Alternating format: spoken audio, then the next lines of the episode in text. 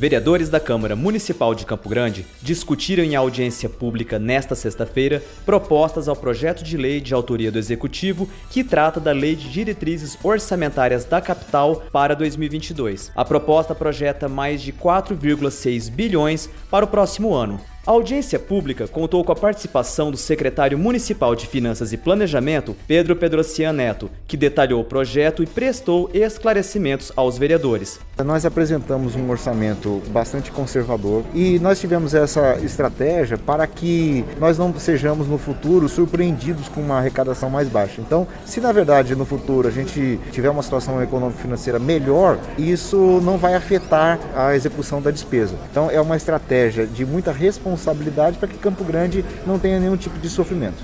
O debate contou com a participação da população pelo Facebook e canal no YouTube da Casa de Leis. Elton Davis, direto da Câmara Municipal de Campo Grande.